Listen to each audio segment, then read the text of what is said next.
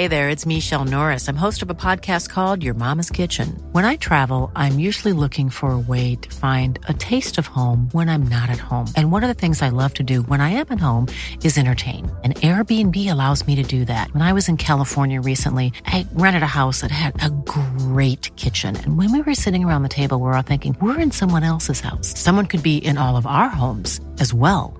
If you have a home, but you're not always at home, you have an Airbnb. Your home might be worth more than you think.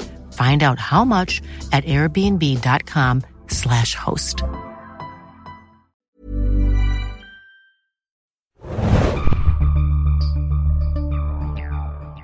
Hallo, liebe Serienjunkies, Podcast-Zuhörer. Wir sind hier wieder bei einem neuen Film-Junkies, Serien-Junkies Spezial. Und zwar geht es heute um, Anne? Fantastische Tierwesen und wo sie zu finden sind. Fantastic Beasts and Where to Find Them. Genau, so sieht's aus. Hallo. Ich bin Henning und ich sitze heute hier mit der Anne und wir waren vorgestern zusammen im Kino und haben uns einen Film angeguckt und zwar den neuesten ähm, aus dem sozusagen erweiterten Harry Potter Universum von J.K. Rowling, Fantastische Tierwesen und wo sie zu finden sind. Und wir wollen heute mal ein bisschen drüber sprechen, was wir davon so gehalten haben und werden einen etwas nicht so spoilerigen Teil machen, wo wir erstmal so eine gewisse so eine kleine Einschätzung geben, was wir so von dem Ganzen gehalten haben und dann wird es nochmal einen sehr spoilerlastigen Teil geben, der vor allem auf das Ende eingeht. Und dann sagen wir aber auf jeden Fall nochmal Bescheid. Fangen wir doch erstmal an, Anne, und reden so ein bisschen drüber, was so unsere Erfahrung mit diesem ganzen Potter-Franchise ist. Ich weiß ja, dass du ein Riesenfan bist. Genau, also ich bin wirklich, wirklich, wirklich ein großer, großer Fan von Harry Potter und dem ganzen Universum. Also ich habe das erste Buch habe ich gelesen, da war ich tatsächlich auch elf Jahre alt und ah. ähm, das hat mich immer begleitet. Also eine ganze Weile hat das auch mit dem Alter mal so gut hingehauen und tatsächlich, ich meine, jetzt bin ich 30 Jahre alt und ich frage mich bis heute, warum ich diesen fucking, Entschuldigung, diesen blöden Brief von Hogwarts immer noch nicht bekommen habe. Und ja, wie gesagt, das ist ähm, mein Wohlfühluniversum. Ich weiß nicht, das hat mich schon immer verzaubert, all diese äh, kleinen Details, die es so real machen, tatsächlich diese Zauberer-Sache. Genau, wie gesagt, ich, ich ich mag das wirklich sehr. Also du hast die Bücher, glaube ich, auch nicht nur einmal gelesen, ne? Du nee. bist ja echt heißer, heißer Fan, so. Ja, also eigentlich, ich meine, bis auf die letzten Jahre, aber als ich noch studiert habe und auch davor, bestimmt jedes Jahr die ganzen Bücher durchgelesen einmal. Ja. Ja. Also ich muss sagen, bei mir ist es nicht ganz so wild. Ich habe mich auch ehrlich gesagt sehr lange darum gesträubt, als das so losging. Da war ich, glaube ich, so in der sechsten Klasse oder so. Fing langsam auch alle an, so Harry Potter zu lesen. Ich hatte da nicht so viel Bock drauf. Ich war auch irgendwie so, ich war Team Herr der Ringe in der Zeit, habe gesagt, nee, für mich gibt's nur Gandalf. Und dann habe ich aber irgendwann den ersten Film gesehen im Kino, äh, nicht im Kino, sogar im Fernsehen. Als der irgendwann ankam, war ich glaube ich 17. Und der hat mich dann so gepackt, dass oh, ich danach alle Filme so nah, äh, alle Bücher, glaube ich, an einem Wochenende ein Buch so nachgeholt habe, bis ich dann auch auf dem aktuellen Stand war. Und dann war ich eigentlich auch ziemlich Feuer und Flamme. Bei den Filmen muss ich sagen, war ich ein bisschen durchwachsen, aber das finde ich ist immer so ein Ding. Ja, Vor allem bei so einem immer twistlastigen äh, Ding wie Harry Potter war das immer ein bisschen schwierig. Wenn du die Romane schon kennst, ja. fehlt dir bei dem Film immer ein bisschen was. Auch gerade weil es ja auch auf diesem Detailreichtum basiert und ja. eben sehr, also die Bücher sind ja auch, ich meine, ihr kennt sie wahrscheinlich alle, keine kleinen mini äh, dünnen Bücher, sondern ja, ja das halt in, in, einen guten Film zu quetschen, der trotzdem zweieinhalb Stunden lang ist, ist einfach auch nicht so leicht. Genau. Und jetzt haben wir ja beide, das kann ich ja noch ganz kurz erzählen, wir haben jetzt auch dieses Jahr ähm, uns äh, die Theater, also die, die Schriftfassung von dem Theaterstück, der ist ja quasi als achter Teil der Harry Potter-Reihe Harry Potter and the Cursed Child haben wir ja auch gelesen. Da ja. waren wir auch ähm, ja, relativ begeistert, aber auf jeden Fall hatten wir Bock da drauf. Und äh, genau, und jetzt kann ich dich ja mal fragen, was waren denn deine Erwartungen an diesen neuen Teil? Ähm, an fantastische Tierwesen meinst genau, du jetzt? Ja. Okay, also ich ähm, habe mich darauf gefreut, dass ich ähm, ja äh, dieses Universum einfach mal wieder ähm, zu Gesicht bekomme. Ähm, ja, dadurch, also dass ich einfach so ein krasser Harry Potter Buch-Nerd bin ähm, und die Filme die finde ich, wie du wahrscheinlich auch, Henning, durchwachsen gut, ähm, muss ich sagen. Also ich hatte jetzt keine Riesenerwartungen, aber ich habe mich drauf gefreut. Ja. Und ähm, genau, also ich glaube, einfach diese Möglichkeit, einfach in diese Welt, ähm, einen, einen kleinen Ausflug in diese Welt zu machen, klar, da freue ich mich drauf, aber es war jetzt nicht so, ich dachte jetzt nicht, dass jetzt die Wahnsinns supergeile ähm, Geschichte, das Drama, was mein Leben und mein Harry Potter Leben verändert, ähm, das, äh, so bin ich nicht daran gegangen. Ja. Ja. Genau. Ich glaube, es war bei mir ähnlich. Also ich muss sagen, dass durch das Stück, das mich irgendwie wieder total in diese Welt gezogen mhm. hat, war ich, glaube ich, ich war vorher auch eher so, naja, mal gucken. Ich habe immer, glaube ich, so, ich persönlich habe immer so ein bisschen bitteren Beigeschmack, wenn ich das Gefühl habe, hier wird das nächste Riesenfranchise aufgezogen und lange Zeit hatte man sich eigentlich bei Harry Potter eigentlich das immer ganz gut gefunden, dass man das Gefühl hat, das ist nicht so. Deshalb war ich eher kritisch, bin dann aber durch dieses Theaterstück, wo ich eigentlich gar nichts erwartet habe und ich habe das auch kaum mitbekommen, dass das kommt und auf einmal war es da und auf einmal war ich wieder in der Welt und dadurch war ich dann auch irgendwie auf den Film schon wieder so ein bisschen mm, ja. angefixt. Wir können ja mal kurz ein bisschen erzählen, genau, fantastische Tierwesen und wo sie zu finden sind. Wir ähm, waren auf der Super Europa Premiere. Genau. Das, das war der Wahnsinn im Sony Center. Nee, es war wirklich ganz, ganz liebevoll gemacht. War ganz schön. Genau, also äh, ich wollte nur kurz sagen, ja. der Regisseur ist David Yates, der hat, glaube ich, davor auch die letzten vier Harry Potter-Filme genau, gemacht. Ähm, Aborden des genau, Phönix richtig. müsste das gewesen sein. Und der letzte Teil war ja der Zweiteiler. Und ähm, ja, und das Drehbuch stammt von J.K. Rowling. Und jetzt kannst du ja mal erzählen, ähm, als jemand, der wirklich komplett im Stoff steht, wie genau ist denn jetzt die Verbindung von diesem neuen Film zu diesem ganzen Harry Potter Buch- und Filmuniversum? Okay, dann nehmt euch mal die nächsten zwei Stunden nichts vor. Nein, äh, Schmarrn. Also ähm, das Buch Fantastische Tierwesen, wo äh, sie zu finden sind, von äh, Newton Scamander, ist ähm, eins der Bücher, das auf der ersten Bücherliste für Hogwarts auf äh, Harry Potters äh, Liste stand. Also im ersten Teil genau, schon? Genau, im allerersten Teil. Das stand ah. auf seiner aller, allerersten Bücherliste und ist ähm, Fachliteratur äh, für Hogwarts-Schüler. Mehr kann man dazu eigentlich gar nicht sagen. Also ich meine, es ist ein Buch, ähm, ja, wo halt ähm, Schüler und Schülerinnen, äh, Zauberschüler und Schülerinnen lernen sollen, äh, was es für Tierwesen gibt, wie man mit denen umgehen mhm. kann und wozu sie ähm, ja zu gebrauchen sind. Ähm, genau, es gibt ja viele Tiere, die tatsächlich auch irgendwie keine Ahnung, welche Gifte und so heilige, äh, heilige, genau, heilende Kräfte haben. Äh, ja, genau. Daraus ähm, Genau, kennt man das zum einen aus den Harry Potter Büchern und später, als ähm, die Harry Potter Reihe abgeschlossen war, ähm, wurde das auch nochmal als Einzelbuch ähm, veröffentlicht. Also das gibt's quasi auch als ganz, ganz kleinen, dünnen Schmöker. Und das ist dann eher, ist das dann wirklich so eine Geschichte, wie wir sie jetzt im Film haben, oder ist das dann eher so eine Art Lexikon oder hast du da mal reingeschaut? Also ich habe es quer gelesen einmal, aber ich glaube tatsächlich, dass es eher so ein Lexikon ist. Ich bin mir nicht sicher. Ja. Es kann auch sein, dass ich jetzt wieder ein typisches Annegate äh, aufmache, für die, die mich aus den äh, Zombie-Podcasts Podcasts kennen. Ähm, genau, also ich, ich habe es jetzt gerade nicht auf dem Schirm, muss ich tatsächlich Aber sagen. Aber insgesamt kann man sagen, dass die Vorlage sich so mit relativ gering hält. Also das ist jetzt nicht so, dass wir jetzt wie bei den Harry Potter Büchern klar ausformulierte Romane nee. haben. Du hast ja gerade selber gesagt, bei den Harry Potter Büchern war es ja immer so, man hatte mehr literarischen Stoff und musste für die Filme sich reduzieren. Also das ist hier nicht der Fall. Es ist eher andersrum. Das ist eigentlich eher nur so ein Hinweis aus diesen alten aus diesen alten genau. Büchern und daraus wurde jetzt quasi ein neuer Film gemacht. Genau, es ja. ist halt natürlich eine ähm, interessante Zeitlinie tatsächlich. Es, ja. Also als Newton Scamander auch ähm, gelebt hat und ähm, da werden wir später noch ein bisschen mehr drauf eingehen, auch ja eine Zeit ist, wo Dumbledore ein junger Mann war, wo ähm, äh, Grindelwald aktuell war. Ähm, ja. Ich denke, vielleicht hat sie sich das deswegen ein bisschen rausgepickt, ja. weil das halt einfach eine ähm, interessante, bewegte Zeit in der Zauberei ähm, Welt war. Genau, das könnte ich mir vorstellen. Äh, ja, ja, wir können ja mal ganz kurz auf die grobe Handlung eingehen genau. für die Leute, die jetzt ja. nicht wissen, worum es geht. Also genau, ähm, im Zentrum von Fantastische Tierwesen und wo sie zu finden sind, steht jetzt den ähm, von Anne schon der von Anne schon erwähnte Newt Scamander.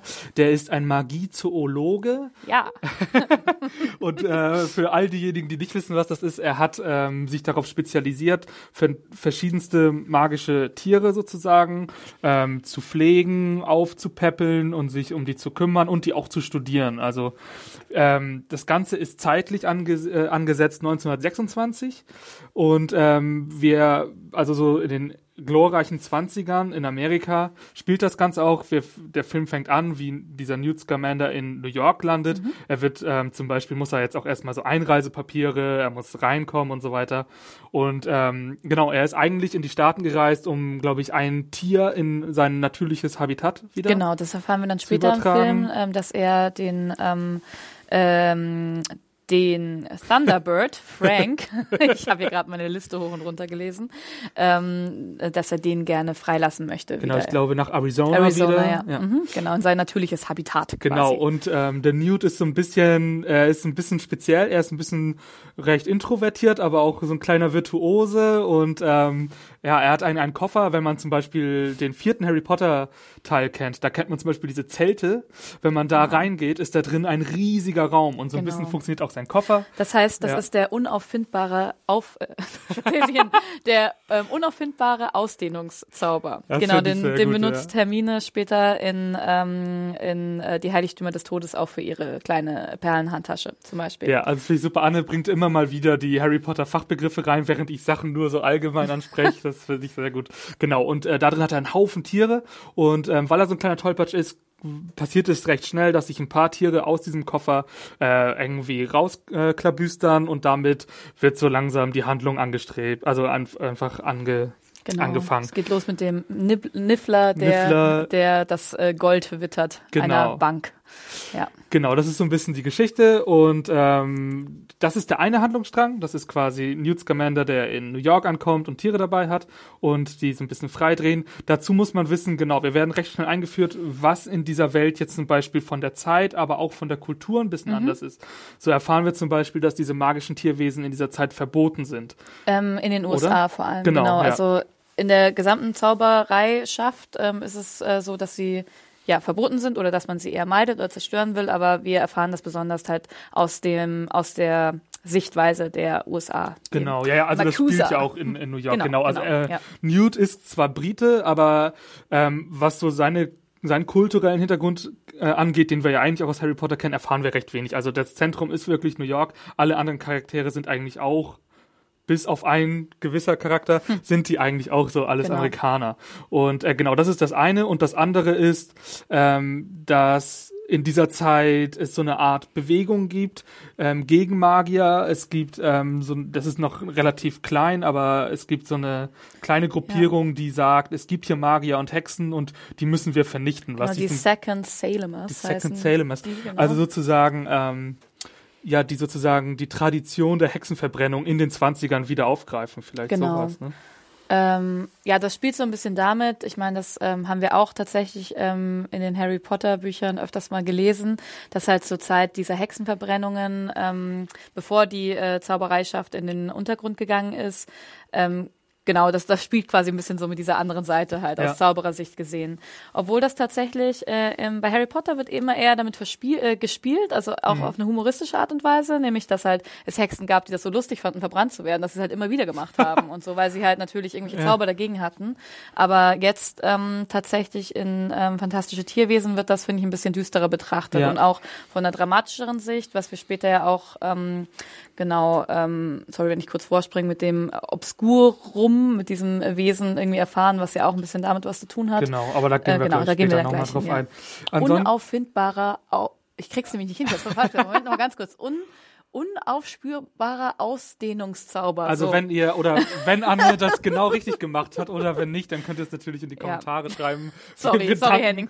Auf jeden Fall allen Potter-Fans und Potterheads. Äh, ähm, genau, aber Ja. wir gehen mal kurz weiter, denn wir haben Ja, nicht das nur. Newt Scamander, der unser Hauptdarsteller ist, sondern ähm, was recht auch relativ untypisch für eine Art Potter-Film ist, wenn man das jetzt so nennen möchte, oder für einen Rowling-Film, sagen wir mal. Ein Potterverse-Film. Potterverse-Film ähm, ist, dass wir gar nicht so magisch zentriert und fokussiert sind wie jetzt in Hogwarts, was ja so Mhm. ein ganz abgeschatteter Raum war, sondern wir kriegen sehr viel äh, von der Welt der Muggel mit. Und da haben wir vor allem so den zweiten Hauptdarsteller und das ist ähm, das ist Dan Vogler, den man zum Beispiel, glaube ich, aus diesem Superfan-Film kenne ich den nämlich noch. Ja, stimmt, ja. Ich habe den erst nicht erkannt, aber der war das. Ja. Ähm, der spielt den Jacob Kowalski und auf den trifft unser äh, Newt Scamander. Er ist eigentlich ein ganz normaler Muggel, äh, ein recht äh, bescheidener, äh, so ja, also gut gelaunter Mensch, kann man sagen. Mit einem Traum.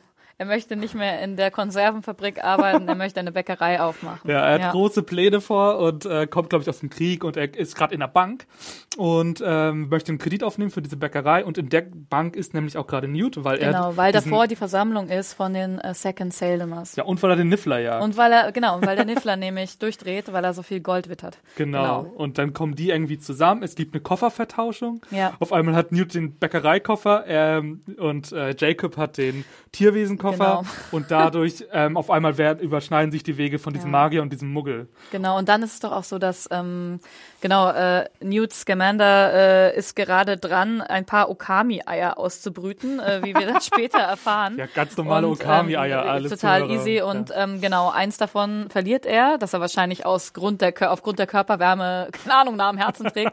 und äh, Jacob, Jacob äh, Kowalski hat dann eben dieses Ei und ja, stimmt, da gibt's ja, halt diese genau. ganz nette Szene, wo er dann so rangezogen wird und mit Ja. ihm dann appariert. Das ist sehr nett gemacht. Genau, also Aber das- ja, ja, der Niffler, wir haben noch gar nicht so viel über den Niffler geredet. Möchtest du mehr über den Ja, Niffler reden? ich, ich werde auch die Position übernehmen, übrigens, die ganz viel über die Tierchen reden will. Henning musste im Kino sehr lachen, weil ich, ich glaube, ich habe wirklich bei jedem Tierchen. Oh. Also die sind schon auch wirklich sehr nett gemacht. Nee, also ich meine, ihr wisst wahrscheinlich alle, was ein Niffler ist. Ein Niffler ist ein großartiges Tier, sieht aus wie eine Mischung aus ähm, äh, Maulwurf Schnabeltier? und Schnabeltier, Ja. was ähm, eine unendliche ähm, Känguru-Tasche dabei hat, äh, das es mit äh, Gold und Silber und allerlei Glitzerkram füllen kann. Und ich fühle mich wirklich related zu diesem Tierchen, weil ähm, ich fühle mich von Glitzersachen doch auch immer angezogen. Ja. Deswegen mag ich es vielleicht auch so Ich gerne. musste auch schon öfter an ein Schnabeltier denken. Ja. Wenn du mich gesehen hast. okay, ja, aber Mm. nichtsdestotrotz. Genau, und es ist ähnlich wie in dem Harry Potter-Universum, ist es natürlich hier auch so, oder wie in dem Harry Potter-Film, ähm, ist ja das gleiche Universum. Es ist natürlich auch hier so, dass ähm, Zauberei in der Muggelwelt eigentlich verboten ist. Und dadurch, dass jetzt quasi Newt ähm, ähm, den Jacob so ein bisschen in die Zaubereiwelt unfreiwillig holt, durch diese genau. sich überschlagenen Ereignisse, zieht er die Aufmerksamkeit von äh, Popentina Goldstein auf sich. ähm, Bester eine, Name. Genau, eine, ja, die arbeitet in einem Die arbeitet im Min- Ministerium für Zauberei der USA, im Makusa. Nee, war das nicht der magische Kongress der USA, der USA und deshalb Makusa? Genau, ja, so heißt es ausgesprochen. Ich wollte nur das Zaubereiministerium, das Ach wir aus so. Großbritannien kennen, gleich mal als Verbindung. Stimmt, anmerken. genau. Die ja. arbeitet bei dem Makusa, das ist genau wie Anne gesagt hat, das amerikanische Äquivalent zu dem, was wir schon aus Harry Potter kennen. Und ähm, ja, die war mal Aurorin Richtig, und genau. ist durch gewisse Umstände hat sie ihren Titel aberkannt bekommen, aber sie ist immer noch sehr aktiv und sie äh, erwischt Newt dabei quasi, Mhm. wie er ein Gesetz bricht. Und ähm, Sie arbeitet jetzt in der Meldebehörde für, für äh, also äh, ausländische Zauberer, die halt äh, die USA besuchen. Das ist halt auch so, so geil, finde ich, diese Szene, wie sie in ihrem schäbigen ähm, ähm, Büro da ist mit diesem lustigen Origami-Blätterwesen Ja, da. und ja, genau. super, Ja, ne? das fand ich ganz cool. Das waren das. Origami-Mäuse, glaube ich. Keine Ahnung. Ich glaube, es waren Papiermäuse, Sie haben sie so- auf jeden Fall ein bisschen zerfleischt auch. Das Ja. fand ich auch sehr lustig. Genau, Genau. und die haftet sich dann noch dran. Das ist unser dritter Hauptdarsteller. Ähm, dann nimmt sie die beiden Herren mit zu sich nach Hause und da lernen wir noch ihre Schwester kennen und das ist die Queenie? Und äh, die hat, sie wirft sofort ein Auge auf unseren Muggel und zwar hat sie sich irgendwie ist sie von dieser Muggelwelt Ja. und von Jacob auf jeden Fall magisch Ja. angezogen. Ich finde auch tatsächlich, am Anfang denkt man so, Queenie ist halt so eine ganz, ganz schöne Frau, die halt sehr flirty ist. Und so stellt man sich, glaube ich, so die perfekte äh, Frau aus den 20er Jahren vor, die so irgendwie Ja. super ähm, ja gut socialisen kann und so. Ich muss äh, tatsächlich sagen, dass ich später irgendwie, später erfahren wir ein bisschen mehr über sie, äh, dass sie nämlich tatsächlich in diese Zaubereiwelt gar nicht mal so gut reinpasst, obwohl sie so eine krasse Fähigkeit hat, dass sie Gedanken lesen kann. Genau, sie kann aber sie ja. arbeitet halt eben in diesem Mindest, also Makusa und serviert da aber auch nur Tee, also eine sehr sehr kleine Position und Mhm. ich kann, also ich glaube, da gerade aus diesem Grund ist sie halt vielleicht auch so interessiert in dieser Muggelwelt, weil sie eben so andersartig Ja. ist und ähm, ja, finde ich eigentlich einen ganz netten Charakter. Ich- Vielleicht, ja, genau. Da, ja, also das sind unsere vier Ja, genau. Hauptdarsteller sozusagen. Die stellen jetzt das Team von Fantastische Tierwesen dar. Erinnert ein bisschen an die klassische Teamkonstellation, was eine Dreieckskonstellation bei Harry Ja, mit Potter Ginny war. war es zum Teil tatsächlich auch Ja, so eine, stimmt. also es Vorm waren es auch zwei daran. Paare. Nee, nee, also das stimmt, das Ginny passt und ja, Harry genau. Ja, ja. und. Erinnert auf jeden Fall dran. Auch Ein- mit einer, einer Figur, die halt weniger in dieser Konstellation äh, ist, was in ähm, Ja. Fantastische Tierwesen jetzt Queenie wäre, bei Harry Potter Ginny. Also es ist schon, ja. Ach so, das kann man, naja, da kann man drüber diskutieren. Ich würde jetzt nämlich gedacht, du sagst, Jacob ist weniger drin, weil er der Muggel ist. Nee, ich finde tatsächlich, dass sie, ähm, dass die drei ja schon das Abenteuer hauptsächlich bestreiten und Queenie Ja, halt so, eher so okay. an manchen Punkten halt dazukommt und hilft. Von der Screentime Und halt eher, so? ja, von der Screentime, Ja. auch von der Story und von der Überschneidung. Und dass sie halt im Endeffekt quasi im Herzen sind sie ein Quartett, aber das Trio bestreitet das Abenteuer. Aber da können wir später Ja, noch drauf eingehen, weil eingehen. ich würde sagen, im Laufe der Handlung ändert sich das ein bisschen. Aber genau, das haben wir, das sind unsere zentralen Charaktere. Wie gesagt, zwischen ähm, Jacob, dem Muggel und Queenie bahnt sich schon so ein bisschen eine Liebelei an. Ähm, Newt und Popentina sind beides eher so ein bisschen ähm, schüchternere, zurückgezogene Charaktere. Sehr ehrgeizig auf ihre Art Ja. und Weise auch, ja. Was man insgesamt sagen muss, für, was mir aufgefallen ist, ist, dass man von den Charakteren insgesamt sehr, sehr wenig Mhm. erfährt. Was die Exposition der Charaktere angeht, sehr wenig, vor allem von Newt. Wir wissen eigentlich kaum Mhm. was. Wir schauen ihm die ganze Zeit dabei zu, wie er, er hat ja, was ich glaube ich schon gesagt habe, die- auch so einen leichten Stolperschritt, der mich an den Tramp Mhm. so ein bisschen erinnert hat, wo ein Fuß immer so quergestellt ist. Er ist so ein bisschen der Tölpel, der auch aufgrund seiner, äh, ja, leichten Tölpelhaftigkeit, die diese Wesen freilässt, und wir wissen aber eigentlich gar nicht viel von ihm. Wir sehen ihm nur dabei zu, wie Ja. er von einem Abenteuer ins nächste stolpert und die ja. Leute da so mit reinzieht. Obwohl ich auch finde, dass, also ich gebe dir recht, es gibt keine große Introduction auf jeden Fall, auch gerade von Newt.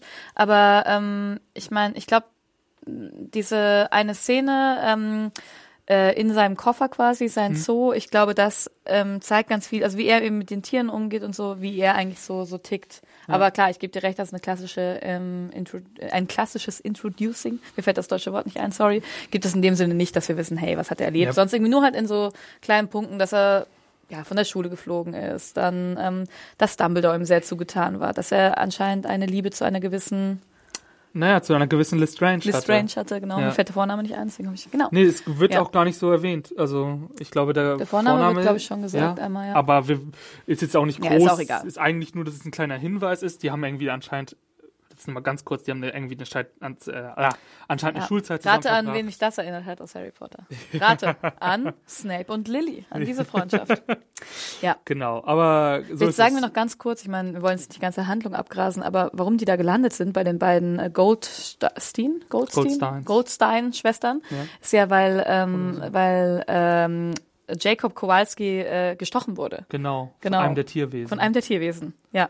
Und dadurch kann man ihn jetzt nicht sofort sein Gedächtnis Genau. entzaubern. Das geht jetzt nicht. Da haben die eine ganz gute, quasi einen ganz guten Regelbuch gefunden, warum das genau. jetzt nicht geht. Und dadurch müssen ähm, sie ihn aber zumindest erstmal geheim halten Und gesund kriegen. Und Newt und gesund kriegen und deshalb ziehen sie sich zurück. Wir Genau. haben aber nicht nur diese vier sozusagen Helden der Geschichte, sondern wir bekommen nebenbei noch ein bisschen anderen Plot mit. Und zwar ähm, arbeiten nicht nur Queenie und Pop und Tina in dieser Makusa, sondern auch der von Colin Farrell gespielte Percival Graves. Der ist ein recht hohes Tier da. Ich weiß jetzt nicht genau, was er Ich glaube, er ist der Chef Aurora, Ja, der Anführer der Auroren. genau. Und er ist, das erfahren wir auch relativ früh, auch irgendwie am Recherchieren. Irgendwas ist in New York los. Da war ein Wesen, schon bevor Nuke da war. Das hat irgendwie schon Häuser, ganze Häuser zerstört. Und er ist irgendwie am Ermitteln und versucht da irgendwie rauszukriegen, was das ist. Den haben wir noch. Und dann haben wir noch, äh, da sind wir vorhin schon drauf eingegangen, diese, diese sozusagen diese Hexenkritiker, diese, wie hießen sie? Ähm, Second Salemers. Genau, und das ist ähm, Und die einmal. Zaubereiministerin. Wie gender ich das? ähm, Genau, ich wollte Ministerin. wollt, Sorry. ja. Genau, ich wollte nur ganz kurz auf diese Second Sailors Ja, eingehen. Ähm, das ist quasi diese Ziehmutter Mary Lou, die von Samantha Morton gespielt wird. Ähm, die hat so einen Haufen Adoptivkinder sich irgendwie, äh, Mhm. ja, hat die adoptiert. Und äh, zu dem gehört vor allem der von Ezra Miller gespielte Credence. Und ähm, die sind, sie setzen sich dafür ein, dass man sich viel mehr gegen Zauberer und Magier einsetzt und suchen immer nach äh, Beweisen, dass es die gibt, ge wid widmen sich auch, äh, äh, wenden sich auch an die, an die Medien und an die Politik und versuchen da irgendwie ähm, Gehör zu bekommen. Oh, so Und- Flugblätter verteilen Genau, die Flugblätter Kinder, ne? verteilen ja, die. mhm. Und ähm, dann gibt's noch eine besondere Beziehung, die sich im Laufe des, der Handlung äh, aufgezeigt wird. Und das ist eine zwischen dem Percival Graves, also diesem Chef Auror, und Credence, ähm, der irgendwie an ihm Gefallen gefunden hat. Und wir wissen erst nicht genau warum. Und da kommt dann langsam eine gewisse, ich sag mal, das ist das, was jedes Harry Potter, jede Potterverse-Geschichte braucht, ähm, sozusagen so ein kleines Mysterium, so eine kleine Legende, Genau. Die man irgendwie immer braucht. Und das ist dieses Mal ein, neben den ganzen fantastischen Tierwesen, die Newt so hat und die als nett gelten, gibt es irgendwie so ein, eine dunkle Wolke, die sehr desaströs ist und die man nicht so klar zuordnen kann. Genau, das Obscurum, das ähm, lernen wir auf der äh, einen Seite kennen, als wir in Newts Koffer sind. Ähm, Mhm. Jacob ist recht fasziniert davon, da hören wir das zum ersten Mal. Und eben äh, hier ähm, Percival Grace und Credence reden von der anderen Seite, von der nicht wissenschaftlich-zoologischen Seite da auch Mhm. nochmal drüber. Und zwar was Henning gerade sagte, dieses geheimnisvolle Mysterium, irgendein mächtiges Kind. Ähm, ich Genau, glaube, wir hatten davor ja. auch schon erfahren, dass äh, was ein Obscurum ist. Ich bin mir gerade nicht sicher. Es wird auf jeden Fall irgendwann Genau. genau, erklärt. Ich habe auch ein ja. paar Mal nachgefragt bei dir. ja. Deshalb erklärst du nochmal. Genau, sein Obscurum. Ähm, es ist so, wenn, wenn ein äh, magisches äh, Wesen, ein magischer Mensch, ein Kind, ähm, seine Magie so stark unterdrückt und sie einfach nicht zulassen will, entwickelt sich daraus eine äh, dunkle, böse Macht, die äh, quasi das Kind, den Körper des Kindes als oder des Menschen als Wirt übernimmt und ähm, ja und ähm, ihn oder sie quasi zum Monster werden lässt. Es ist ähm, genau ähm, geschichtlich ist wohl aufgezeigt, dass kein Obscurum jemals älter als äh, zehn Jahre alt geworden ist, weil Ja. der Wirtskörper das einfach nicht aushält. Ähm, genau. Das äh, wird so ein bisschen als genau. Regel für, diese Obs für diesen Genau. Obscurum eingeführt. Und deshalb ist Credence auf der Suche nach einem. Das Genau. fasziniert ihn wohl. Äh, nicht Credence, sondern Percival Graves. Äh, fasziniert ihn irgendwie. Und er glaubt, weil Credence hat noch eine jüngere Tochter. Äh, boah, jüngere Schwester. Schwester. Keine Tochter, sondern eine Schwester. Und er glaubt, dass die das sein könnte. Er, er wittert irgendwie so eine... ein Kind in der Umgebung. Ein genau. Kind in der Umgebung von Credence, das wohl das ist und er versucht deshalb eine, eine gewisse Brücke aufzubauen. Jetzt muss ich dazu sagen, ehrlich gesagt, ich fand das ganz gut. Wir haben das ja oft in Harry Potter Filmen, dass wir irgendwie so eine leicht pädagogisch angehauchte Regel haben, was ist mit Kindern, die so sind. Wir hatten ja Harry Potter, Genau. der Zauberer war und es nie wusste. Der Tom Riddle. wir hatten Tom Riddle, der quasi das auch unterdrücken musste, der es gemerkt hat, aber wir hatten das, glaube ich, noch nie so stark, dass es irgendwie um ein Kind geht, dass sich, de, dass sich dessen voll bewusst ist und das von, von quasi Genau. den Erziehungsberechtigten aberkannt bekommt und sagt, Genau. und, und, und da, dadurch Ja. haben wir quasi eigentlich nochmal einen neuen Fall sozusagen. Ja, ich meine, bei Harry hatten wir das vielleicht in Ansätzen, dass äh, die Erziehungsberechtigten das auch wussten und auch gesagt haben, das Humbug, keine Ahnung was. Mhm. Aber ähm, dadurch, dass Harry einfach sich seiner, seiner Zauberkraft nicht bewusst war, sind ihm halt komische Sachen passiert. Ich meine, Ja. so wird es ja auch beschrieben. Mit dieser Schlange Und zum Beispiel Genau, und dem, so. Ich glaube, ein Obscurum kann sich nur bilden, wenn halt das Kind sich vollständig bewusst ist, was es ist und das halt einfach so krass unterdrückt. Wir haben jetzt ja auch so ein, so ein er ist ja auch weise, also zum, da haben wir zum Beispiel eine Parallele auch zu Harry, wenn man das so sehen möchte. Mhm. Ja. Ähm, und, zu Voldemort. Und zu Voldemort, wir haben also sozusagen Credence, haben wir es jetzt quasi eigentlich schon gespoilert? Ich glaube, Wir wir, machen, äh, weiß nicht, wollen wir das jetzt? Nee, haben wir nicht. ich glaube, wir haben es indirekt gerade schon gemacht. Ähm, Nein. Nein? Aber wir können Spoilerwarnung an dieser Stelle. ja, also ich glaube, wir merken gerade, Ja. dass wir gerade, wenn wir so dieses ganz Thema weiter. weiter. beschäftigen wollen, was so ein bisschen das zentrale Thema ist, müssen wir nochmal in den Spoiler-Teil gehen. Wir können ja mal ganz kurz, bevor wir Genau, das machen, Anne, machen das. mal so ein kurzes Zwischenfazit anziehen. Also, wie hat dir insgesamt einfach von dem groben Aufbau Mhm. und von dem, was wir gesehen haben, der Film so gefallen? Gut. Ähm, also ich muss sagen, ich war ähm, von der Welt und dem Worldbildung war ich direkt verzaubert. Also ha, verzaubert, Zauberreifin. Nee, aber es ist, ähm, ich weiß nicht, ich war schon direkt verliebt, vor allem in diese ganzen Tierwesen und ähm, die Charaktere haben mir auch gut gefallen. Ähm, ich fand ihn spannend, er war actionreicher als die ähm, ja, ersten Harry Potter Filme vor allem, aber aus, auch als die letzteren. Das hat mich auch gerade im Zusammenhang mit New York immer so ein bisschen auch an Superheldinnenfilme erinnert. aber äh, ja, wie gesagt, ich, ich, ich fand ihn gut, mir hat Spaß gemacht. Also wirklich, vor allem hat es mir einfach viel, viel Spaß gemacht, Ja. den Film zu gucken. Ich sehe auch Schwächen drin. Ich würde auf keinen Fall fünf Sterne geben. Ich war jetzt so bei vier Sternen, ähm, einfach weil ich die Welt aber auch so liebe und kann sagen, also von mir gibt's eine Guck-Empfehlung auf jeden Fall. Allein wegen den ganzen tollen, tollen Tieren. Ja, ich, ich saß, glaube ich, währenddessen schon ein bisschen kritischer. Ich fand es an sich auch ähm, cool, wieder in diese Welt zu kommen. Ich habe mich auch total drauf gefreut. Es hat auch irgendwie Spaß gemacht, sofort äh, gleich am Anfang zu sehen, wie er zum Beispiel seinen Zauberkasten verzaubert und so. Da hat man schon sofort Lust bekommen. Ich muss sagen, ähm, was mir ein bisschen negativ aufgefallen ist, ist, dass ich manchmal das Gefühl hatte, manchmal schwimmt der Film so ein bisschen in der Handlung. Also manchmal ist dann, bricht ein Tierwesen aus, das muss man jetzt finden. Dann bricht noch ein Tierwesen aus, das muss man jetzt finden. Und ähm, nebenbei wird so die Handlung von, von Percival Graves eingeführt. Und da war ich viel mehr interessiert. Da habe ich mir gedacht, boah, was ist denn da los? Ich meine, vor allem auch, dass wir wieder dieses Ministerium sozusagen haben. Das kennen wir schon aus Harry Potter. Das ist eigentlich so der zentrale magische, weiß ich nicht, Apparat auch, wo diese krassen Sachen auch so passieren. Und da habe ich manchmal das Gefühl gehabt, es wurde dann zu viel Mhm. Zeit, auch ich meine, der Film ist ja nicht kurz, der geht ja über zwei Stunden, damit verbracht, dass wir dann einem lustigen Tier nach dem anderen zu gucken. Und da hätte ich vielleicht ein bisschen mehr roten Faden, ein bisschen mehr, also nicht Action, Action gab es genug, aber ein bisschen mehr einfach am, an der Handlung dranbleiben, hätte ich mir gewünscht. Aber insgesamt äh, muss ich auch sagen, es hat irgendwie Spaß gemacht. Es hat auch Spaß gemacht, mal die Welt erstens durch diese Muggel Brille auch zu ja, sehen. das hat mir auch Jacob. sehr, sehr, sehr gut gefallen. Ja, und auch einen Muggel zu integrieren. Nicht mehr diese klare Abgrenzung zu haben und auch insgesamt eine erwachsenere Haltung. Die sind ja alle so, ich würde jetzt mal sagen, Mitte, Ende 20 so.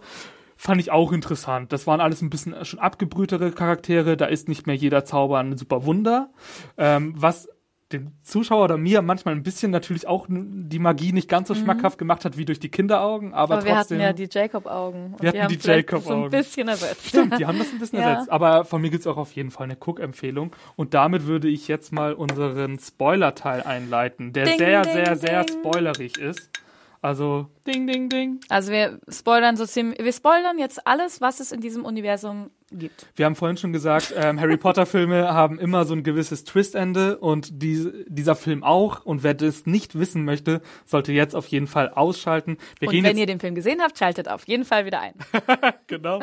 Und äh, wir gehen jetzt nicht sofort auf ein, aber wir kommen jetzt darauf. Wir haben gerade schon über Credence ge geredet und es stellt sich dann im Laufe der Handlung raus, dass nicht seine Schwester das ist, sondern er ist dieses Obscurus, Obscurial, Mhm, Obscurum. Ähm, und es wird die Regel gebrochen. Er ist älter. Ich weiß gar nicht, Er wie alt glaub, soll er 16, denn ich glaube eigentlich 16, sein? 17 würde ich Er schätzen. soll so, ja, 15 Ja. hätte ich jetzt gesagt, 15, Okay, ja, 16. ja. So. Und ähm, dadurch, genau, er ist halt, man, sie haben es auch von dem Kostüm ganz klar gemacht, er wirkt schon sowas von unterdrückt, er Mhm. hat keine Meinung, ähm, sein ganzes Potenzial wird von seiner Ziehmutter äh, quasi in, in äh, wie sagt man, eingeschränkt Genau. und er kann sich nicht wirklich ausleben. er wird auch geschlagen von ihr. Stimmt. Ähm, genau, ja, Mit dem Gürtel jedes Mal, wenn er was nicht richtig macht. ja, Und äh, ja. ja. Genau, vielleicht ist dazu auch ganz interessant zu sagen, weil das nämlich auch die äh, Verbindung zu Tina ist. Ähm, Porpentina. Genau, Porp und Tina, die auch Tina genannt wird im Film. Stimmt. Ähm, äh, Goldstein. Ähm, und zwar wurde sie nämlich als Aurora entlassen, äh, da sie ähm, gegen, sich gegen die Mutter aufgelehnt hat und ähm, äh, Credence umarmt hat. Also sie Ja. hat das gesehen und ähm, man weiß nicht, was da bei ihr in der Vergangenheit. Also sie, sie ist auch, hat ihre Eltern verloren. Also sie und äh, Queenie ähm, hatten quasi nur sich. Genau. Ja. Und das, also quasi ist Credence der Grund, warum ähm, ähm, Tina äh, die Abteilung wechseln musste. Genau, ja. Ja, genau, Ja. das stimmt. Und äh, das ist nämlich genau, weil sie hat dann dadurch nämlich ja einem, als Zauberer einem Muggel sozusagen Schaden angerichtet, glaube Genau, ich. ja, und, sich das ist, offenbart und die Zauberei, äh, Zaubereiwelt gefährdet. Das ist ja Genau. immer so. das ist genau den Untergrund entfernt. Ding. Und äh, genau, so das ist genau, das ist nochmal die Hintergrundgeschichte, Mhm, genau. warum sie keine Aurorin mehr ist. Und das ist aber auch genau das Interesse, was äh, Percival Graves hat.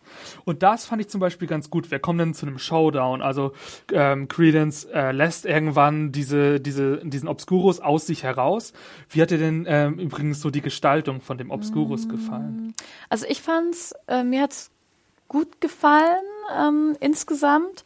Ich muss sagen, manchmal war es mir ein zu, bisschen zu viel Rauchmonster, ähm, aber ich fand die Textur sehr gut gemacht. Ja. Also gutes CGI. Es war irgendwie, man konnte es nicht fassen. Es war wirklich, es war wirklich obskur. Also es Ja. war halt so, was ist das? Manchmal ein, ein Gesicht durchgesehen. Das war verwirrend. Genau. Ja. Und äh, konnte die Größe sehr groß und sehr klein verändern. Also Genau, wie gesagt, manchmal war es mir einfach ein bisschen zu viel, gerade im Kontext mit, äh, mit der Stadt, mit New York, ähm, wo ich dachte, ja gut, ähm, wir wissen, es ist mächtig und es ist groß und es sieht cool aus. Ähm, ja, aber insgesamt fand ich es tatsächlich gut gemacht. Gerade in der Untergrundbahn, da hat es mir, glaube ich, am besten gefallen, in der Metro. Es ging mir ähnlich. Also ich fand, am Anfang hatte ich ein bisschen Angst, dass man jetzt zu sehr auch, was Mhm. du schon gesagt hast, Superhelden, Blockbuster-Film abdriftet.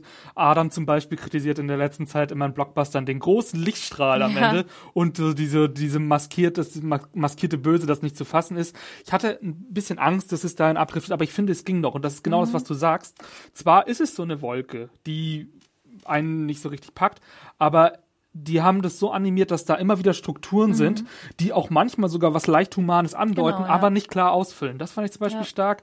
Und mich hat das zum Beispiel erinnert an, ich weiß nicht, ob den jemand kennt, ähm, an einen Anime, den Mario zum Beispiel reviewed hat, äh, Der Junge und das Biest. Da gab es einen, einen ähnlichen Jungen, Mhm. der auch äh, in sich etwas, etwas Dunkles getragen hat und das hat da zum Beispiel die Form eines riesigen Wal eingenommen. Und daran hat mich das so ein bisschen erinnert und das Mhm. Ja. fand ich eigentlich dann auch, äh, also hat mich eher überzeugt. Ich, hab, ich fand, sie haben die, haben es gerade noch die Balance geschaffen. Wäre es zu groß gewesen, dann wäre es für mich schon wieder so Blockbuster-esque Ja. gewesen. Das ging, finde ich, noch. Ja, Aber was ich sagen will, genau, wir haben, ähm, er lässt dieses raus und jetzt geht es darum, wie beruhigt man ihn. Und da haben wir genau die unterschiedlichen ähm, Positionen von Newt und von, ähm, von Graves, die beide versuchen sich, äh, ihn irgendwie auf ihre Richtung zu ziehen. Und da haben wir einmal Newt, der sich quasi Ja. sein Leben lang darauf spezialisiert hat, ähm, mit verschiedensten Arten und Wesen Lebewesen, umzugehen, Lebewesen umzugehen und versucht es halt mit Empathie und versucht ihn zu beruhigen.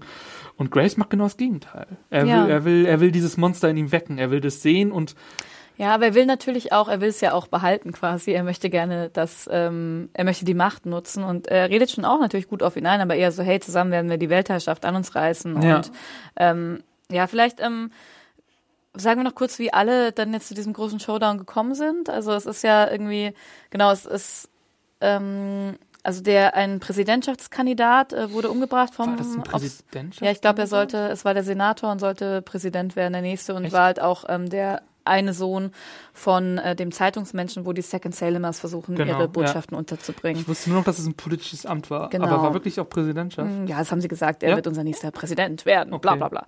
Äh, genau, aber äh, genau, das ist halt dieser erste Vorfall. Dann äh, hat Newt rausgefunden, hey, das ist ein Obscurum. So ist er quasi auf den Trichter gekommen. Dann Ja. wissen wir ja schon, dass Graves quasi eh schon an Credence dran ist.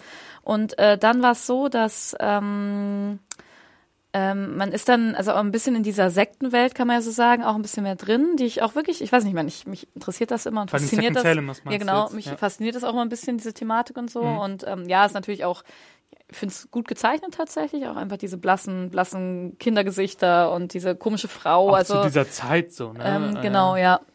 Also halt dieses Puritanische so ein bisschen.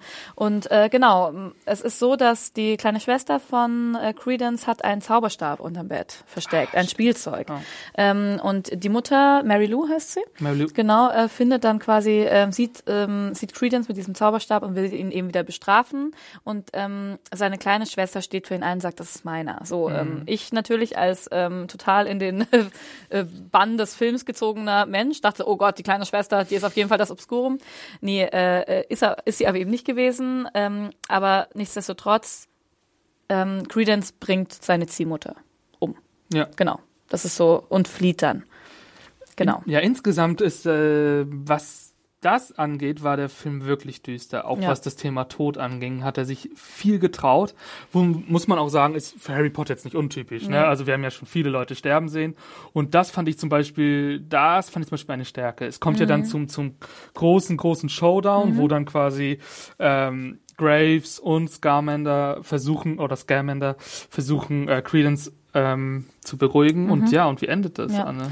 Ja, das endet nicht so gut. Äh, Vielleicht ganz kurz noch, Tina ähm, ist da nämlich auch, spielt, finde ich, da tatsächlich auch noch eine Rolle, die so ein bisschen dieses Fürsorgliche, finde ich, einnimmt. Und Ja. man hat so die wissenschaftliche, zoologische Seite, so, hey, du bist ein Wesen und ich hab dich gern, weil du vielleicht auch kein Mensch bist. Dann eben die Grace-Seite und Tina aber auch mit dem persönlichen Bezug einfach. Ja. Rette ihn, sagt sie ja dann irgendwie. Ja. das endet nicht gut äh, für Credence, wo ich auch wirklich ziemlich traurig war tatsächlich, muss ich sagen, im Kino. Ähm, Ich hab's nicht kommen. Ich ähm, nicht ich gedacht, jetzt hab's auch nicht kommen sehen. Ähm, und zwar kommt dann das Auroren-Team, der ähm, das Makusas mit der Ministerin und ähm, genau streckt äh, Credence, aka das, Obscurum nieder und tötet es quasi. Ich glaube, mit einer Ryan Reynolds here from Mint Mobile. With the price of just about everything going up during inflation, we thought we'd bring our prices down. So to help us, we brought in a reverse auctioneer, which is apparently a thing. Mint Mobile unlimited premium wireless. Ready to get 30, 30, bit to get 30, bit to get 20, 20, 20, bit to get 20, 20, bit to get 15, 15, 15, 15 just 15 bucks a month. So, Give it a try at mintmobile.com slash switch. $45 upfront for three months plus taxes and fees. Promo for new customers for limited time. Unlimited more than 40 gigabytes per month. Slows. Full terms at mintmobile.com. mit Pistolen, oder? Nee, nee. Nee, nee, Oder war mit Zauberstäben. Zauber- mit Zauberstäben. Zauberstäben? Zauberstäben. Ich dachte, er wird Nein, nein, es sind Zauberstäbe. Das finde ich ist, also es ist ein ganz starkes Bild tatsächlich. Ja. Gibt's glaube ich auch im Trailer. Also wenn diese, ja, da kriege ich wieder Gänsehaut. Ich weiß, das ist halt schon irgendwie, das ist gut, gut inszeniert gewesen, Ja. finde ich. Und ja, weil halt einfach diese Armee, diese Zau, also in diesem, diesem dieser Zaubererwelt so Armeen und keine Ahnung, ich finde, das sieht halt immer so anders aus und halt so, Mhm. ich weiß nicht so, es ist einfach egal. Aber es ist Würde halt lang irre. Also wir haben ja. halt ein, wir haben halt ein Kinderopfer. Ne? Ja. Das, so Ja, oft hatten wir das jetzt auch noch nicht und das fand ich schon heftig. Da hätte ich nicht mitgedacht. Ich finde, man, wenn das so der Plot ist, dann geht man immer davon aus. Vor allem Newt ist unser Held. Ähm, Credence ist quasi, er ist ja ein, er ist ja Wir sozusagen. kennen ihn ja auch nur als geschundenes Kind tatsächlich. Genau, ist ja so, so ein tragischer Schurke. Ja, er, total, kann, er ist in diese Fall. Rolle gekommen und Ja. man geht immer davon aus, dass der irgendwie gerettet werden Ja. kann. Und das passiert eben nicht. und er muss, stirbt. ja, ja. Und das ist dann sozusagen, finde ich, die emotionale Grundlage dafür, was den Plot-Twist um, um Graves darstellt. Ich war nämlich an dem Punkt auch, war ich die ganze Zeit so, okay, ich finde es gut, aber dieser Graves, ich weiß gar nichts Ja, von genau. dem. Der Was ist, ist mir der? viel zu dünn. Der, der hat, der sieht super aus, dem haben sie tolle Klamotten gegeben, Ja. der ist irgendwie spannend, aber da ist nichts. Genau. War, ging mir genauso, ja. Und da habe ich mir so gedacht, vor allem, ich bin Ja. großer Colin Farrell-Fan. Ja. Ich habe den Lobster als letztes gesehen. Ich mag den, wenn der kleine Filme macht, ist der so ein guter Darsteller. Und ich habe mir gedacht, ist das das, wofür der Colin Farrell besetzt hat? Ich weiß nichts über den. Ja, und dann kommt der große Plot-Twist. Also nochmal, Spoiler, Spoiler, Spoiler. Super Spoiler jetzt. Das ist der Mörder-Spoiler. Ja. Und zwar ist es gar nicht Graves, sondern es ist der große, böse Gellert Grindelwald. Genau. Wie finden wir das raus, Anne? Wir finden das raus. Und zwar ist es so, dass ähm, sich ähm, Graves gegen die Auroren stellen will und irgendwie, oder er will irgendjemanden angreifen. Ich weiß nicht, das ist auch Tina, egal, irgendjemanden. Ja. Ähm, genau, und äh, mit seinem, ich habe es irgendwo auf, Swooping Evil. Ich habe leider, sorry, ich weiß leider gerade das deutsche, ähm, den deutschen Begriff nicht für dieses Tierchen. Ähm, fängt er ihn quasi so ein mit diesem Schleim? So eine Art Sturz, Falter, ne? Sturz, Sturzfalter? Äh, ja, nicht sowas. Sturzfalter, sondern irgendwie ähm, äh, das stürzende Böse. Irgendwie tatsächlich ist Man es muss schon aber so auch ein sagen, ich fand, äh, im, im, im Deutschen klang das nicht so böse. Nee. Wenn du jetzt sagst Swooping Evil, ja, ist geil, ne? ja, finde ich auch. hat das funktioniert Ja, viel voll. besser. Das war damals, ja, auf jeden Fall. also da muss, bleiben wir mal beim Swooping, ja, Swooping Evil. Evil. Ja. Genau. Und äh, woran erkennt äh, Newt in dem Moment, dass da was faul ist? Und zwar gibt es so Säurebläschen auf dem Anzug von äh, Graves. Ja. Und dann ähm, verwendet er einen Offenbarungszauber und zack, bumm, was passiert? Colin Farrell verwandelt sich in Johnny Depp. Tada.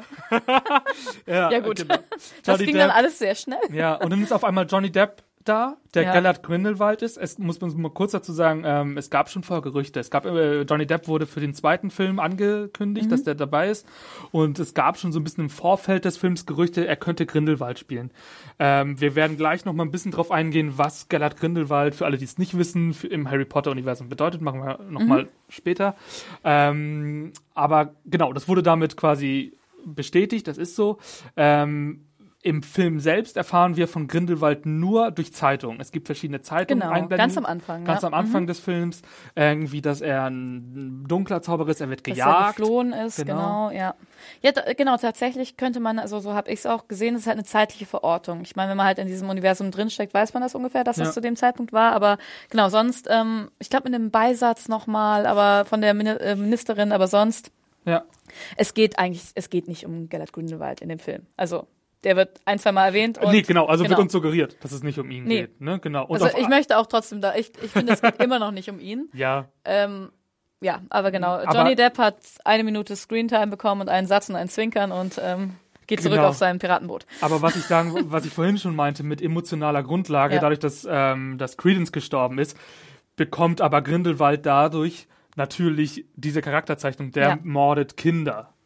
Also so. Aber er hat ihn ja Ah, nee, nicht, er hat's er hat ihn nicht gemacht, ne? gemordet. Nein, nein, er wollte ihn ja nicht. Er wollte, er wollte ihn nicht umbringen. Das waren die Auroren, die die Auroren. natürlich nicht wussten, was das ist. Also er hat da gar Ah. nichts mit zu tun. Er wollte das verhindern. Er wollte halt wahrscheinlich die nächste Okay. Supermacht.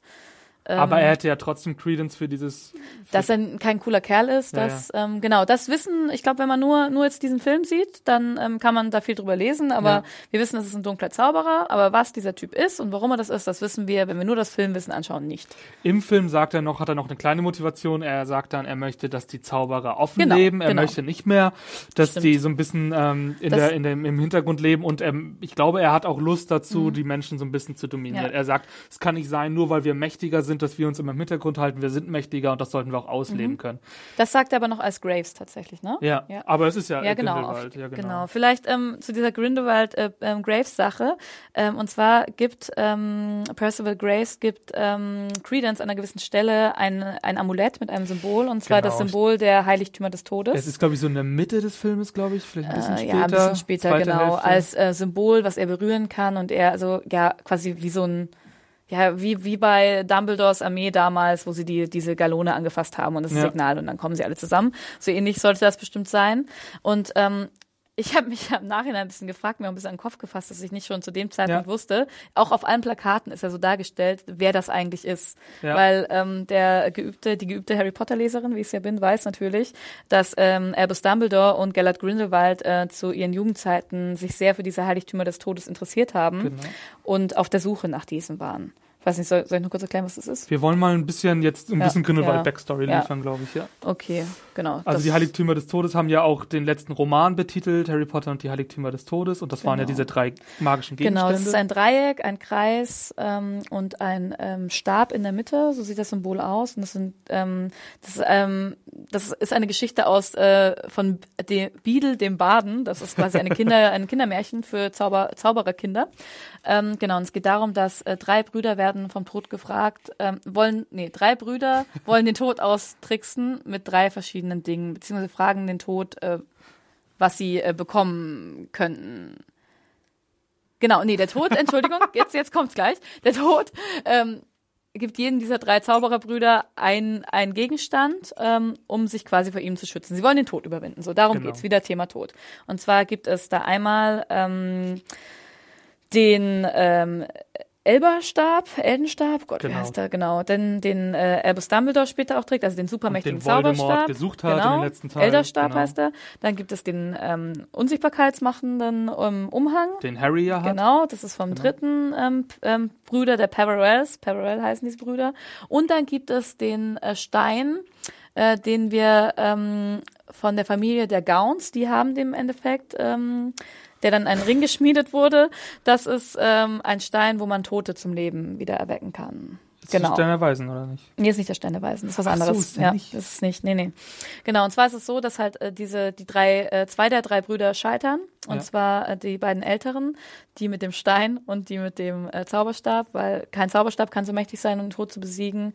Ähm, der, ähm, diese Steingeschichte ist noch ein bisschen tragischer, weil nämlich die, ähm, Vielleicht müssen wir es nicht ganz doch, also, ich Okay. bin gleich fertig. Äh, genau, weil nämlich die äh, Frau von diesem Bruder gestorben ist. Er holt sie zurück. Ähm, aber das geht dann auch ganz tragisch aus. Und im Endeffekt kann nur der kleine Bruder sich vom Tod verstecken, weil er diesen Unsichtbarkeitsumhang Genau. hat. Und das sind die Vorfahren von Harry Potter. Was hat das mit Grindelwald zu tun? Soll ich das auch? Nein, genau. Nein, also was wir ja. nur wissen, ist, glaube ich, dass Dumbledore und Grindelwald, die wie gesagt im Jugendalter eine sehr innige Beziehung hatten, die zumindest auch von Dumbledores Seite, wie wir aus den Romanen auch Mehr als nur Freundschaft war. genau so ein bisschen homoerotisch war. Ja, Also homoerotisch ist einfach Liebe. Ja, oder sagen. Liebe. Ja. Entschuldigung.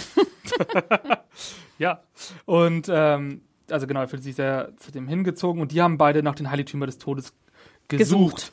Und das, er könnte dann für den Kenner, der das im Hinterkopf hat, hätte diese Übergabe von Graves an Credence schon ein Hinweis sein können, das ist Grindelwald, wobei ich auch sagen würde, naja gut, es sind vielleicht nicht die einzigen Welt, in, äh, die einzigen beiden in der Zaubererwelt, die sich für diesen, Ja, für total. diese Heiligtümer interessieren, aber Nee, es, genau. ein Hinweis könnte es sein, so, ne? Ja, ich meine, auch so ein Ding mit diesem Symbol, es ist ja der Vater von Luna, Luna Lovegood, hat ja so ein Amulett Mhm. ähm, bei Harry Potter zum Beispiel. Und wir wissen, wir Pottermore-Leser im Internet, Wir alle zwei. nee, äh, Luna Lovegood heiratet später äh, den äh, Enkel oder Urenkel von, ähm, äh, von hier, unserem Protagonisten, Newt Scamander. Ach, echt? Was wieder eine Verbindung wäre, ne? Oh, das wusste genau. ich gar nicht. Ja, das also ist halt, ich wusste es nicht, ihr schon. Genau, das ist halt Ja. was, äh, was natürlich da auch irreführt. So, ah, Ah, ja, ja. daher hat er das Amulett zum Beispiel. Ah, ja, Vielleicht okay. luchst er dem das ab. Ah, Ja, okay. genau.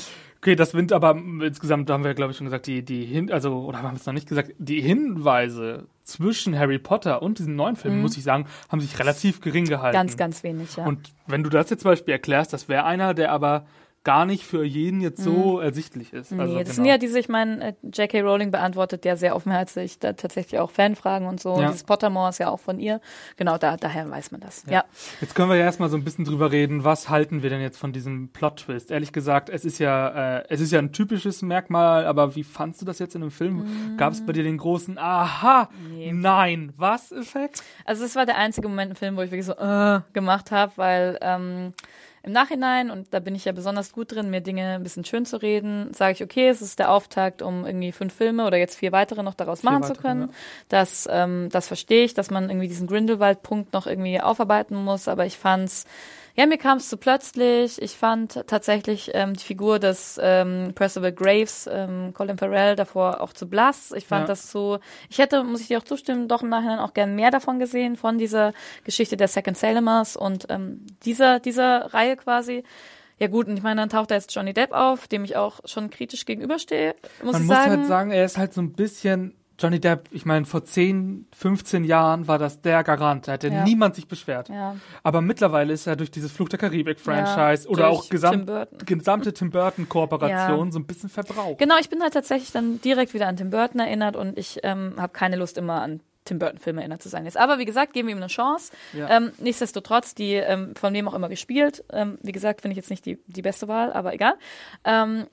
Sieht man eigentlich, ist es wie so ein Auftaktding. Er wird abgeführt und zwinkert dann und ist so, haha, huhu, ich bin Grindelwald und ein bisschen verrückt und böse, aber besonders klug. Ja. Ich, ähm, ich bin einfach gespannt, ähm, wer den jungen Dumbledore spielen wird, das natürlich auch und was, was daraus, was sich daraus ergeben wird. Also, ich weiß nicht, ob ich unbedingt gerne sehen würde, was wir natürlich wahrscheinlich sehen werden, wie, wie wird Grindelwald ähm, geschlagen oder quasi, aber so einen Vorzeit äh, Voldemort, wie Henning ihn auch immer gerne nennt, das, darauf habe ich auch tatsächlich nicht so viel Lust. Ich hoffe, dass wir da vielleicht ein bisschen mehr auf diese Diskrepanz gut, böse, was ist gut, was ist böse, schwarze Magie, nicht schwarze Magie, da Ja. vielleicht ein bisschen drauf eingehen. Da Ja, können wir, genau, da würde ich, ja genau, also das ist für mich zum Beispiel genau, also ich habe eine Frage, weil ich habe so ein bisschen Angst, dass wir jetzt das nächste Murder-Franchise bekommen.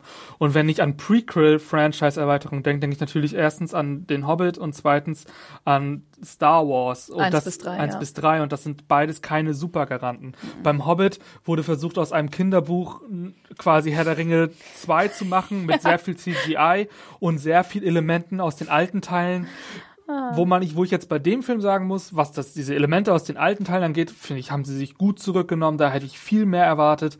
Das fand ich schon mal gut. Ich habe aber auch ein bisschen Angst, dass Grindelwald jetzt so aufgebaut wird und vor allem, wenn man überlegt, dass diese, dass es bei Harry Potter und den Todessern irgendwie auch immer um so eine kleine Nazi-Metaphorik ging, ja. ist jetzt die Frage. Wir wissen, es spielt bis 1945 diese Filmreihe. Was wird das? Wir haben ja zum Beispiel auch erfahren, dass Newts äh, Bruder im Krieg gestorben ist. Also vielleicht der Erste Weltkrieg. Ähm, gibt es Verbindungen zwischen magischen Kriegen und realhistorischen Kriegen? Das ist ja irgendwie auch noch abzuwarten so. ja. Und da bin ich ein bisschen skeptisch. Ich habe ein bisschen Angst, dass sie zu sehr versuchen werden, die alte, ähm, die, den alten Geist nochmal zu beschwören. Ja. Ja, ich bin Ähm, halt gespannt, ja. an welchem Charakter, an welchem äh, Protagonisten, Protagonistin sie es tatsächlich aufhängen Ja. werden, weil meiner Meinung nach, glaube ich, muss es gar nicht weiter an Newt Scamander hängen. Ich glaube, Tina ist auch eine große Kandidatin als Aurorin tatsächlich da. Ähm, die Auroren sind übrigens der Geheimbund, die sich so ein bisschen, ähm, genau, die sich um das Gute in der Zaubereiwelt kümmern. Ja. Äh, genau, das fände ich spannend, auch als weiblichen, ähm, also, also eine Protagonistin tatsächlich mal zu sehen, in erster Linie und nicht jetzt, ich meine, Hermine ist auch eine super starke Mädchenfigur. Aber Sie war war jetzt immer- da, aber es war immer, ja. es sind halt immer Ja. doch männliche ähm, Charaktere. Ja, das stimmt. genau. Ähm, eine Sache, vielleicht, die ich vielleicht noch ganz gerne loswerden würde zu dieser Grindelwald-Geschichte, weil klar, das ist ähm, ein großer ähm, Twist am Ende, Ja. ein Turning Point. Ähm, aber trotzdem, also ich finde, es ist nicht 100% gelungen, weil ich glaube, natürlich soll dieser Film tatsächlich in erster Linie um äh, Newt gehen, um diese Vierergang, die wir vorhin erwähnt haben, mit diesem Auftakt, okay, es geht weiter, ähm, da ist Grindelwald. Ähm, ja, es ist die Frage, okay, ich weiß nicht, ist, ist, äh, was ist, was ist das große Finale? Also ich finde, ähm, Ja. finde das tatsächlich schwierig. Ich meine, im, im besten Fall würde ich jetzt hier sitzen und sagen, hey, nee, das ist, ist zwar irgendwie ein cooler kleiner Twist gewesen, dass er als Grindelwald auftaucht, aber sonst ging es ja eher irgendwie so ein bisschen um Credence und, und um Newt und um diese Vierergang und darüber, dass halt auch die ganze Stadt, alle Muggel zum Beispiel am Ende auch wissen, dass es die Zaubereigemeinschaft gibt.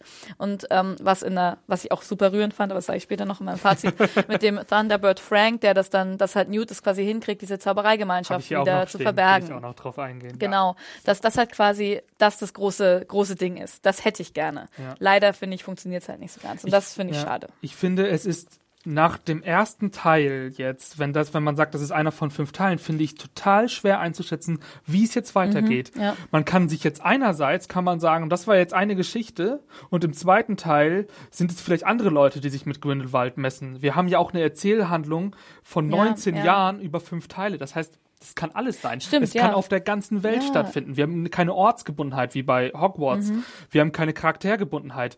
Ich meine, natürlich ist Newt der, Haupt, äh, der Hauptprotagonist, aber er wurde jetzt auch nicht so stark Mhm. Ja. wie Harry jetzt zum Beispiel eingeführt, dass wir sagen müssen, wir müssen jetzt im nächsten Teil wieder Newts Geschichte sehen.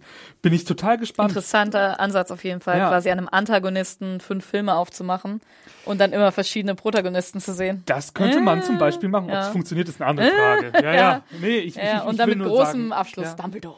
Ja, und ich will nur sagen, damit sagen, es ist total unklar, wie es jetzt weitergeht. das stimmt. Genau, aber worauf ich noch ein bisschen hinaus möchte, ist dieser Plot-Twist, wir haben es schon ein paar Mal gesagt, ist halt sehr, sehr typisch für Harry Potter. Und ich ehrlich gesagt, mir war es langsam ein bisschen Mhm. zu fad. Ich habe mich die ganze Zeit gefragt, wie viel Harry Potter steckt jetzt in diesem fantastischen Tierwesen? Insgesamt, wir haben keine Kinder, wir haben keine Schule, wir haben keine so, wir haben jetzt auch nicht die Erzählzeit von einem Jahr, da haben wir sehr wenig. Da habe ich schon gedacht, ja, okay. Hm, insgesamt hatte ich auch das Gefühl, das ist ein bisschen mehr erwachsener Actionfilm.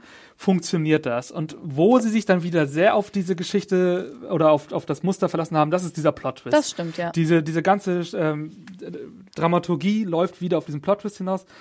Und ehrlich gesagt bin ich den ersten Fahrt. Wir haben Mhm. in den ersten vier Teilen haben wir einen Plot-Twist, wo sich jemand als jemand anderes herausgestellt hat. Wirklich. Im ersten Teil, Im zweiten Teil. im zweiten ja. Teil war es der junge Tom Riddle, im dritten war es die Ratte, im vierten war es äh, Mad-Eye Moody.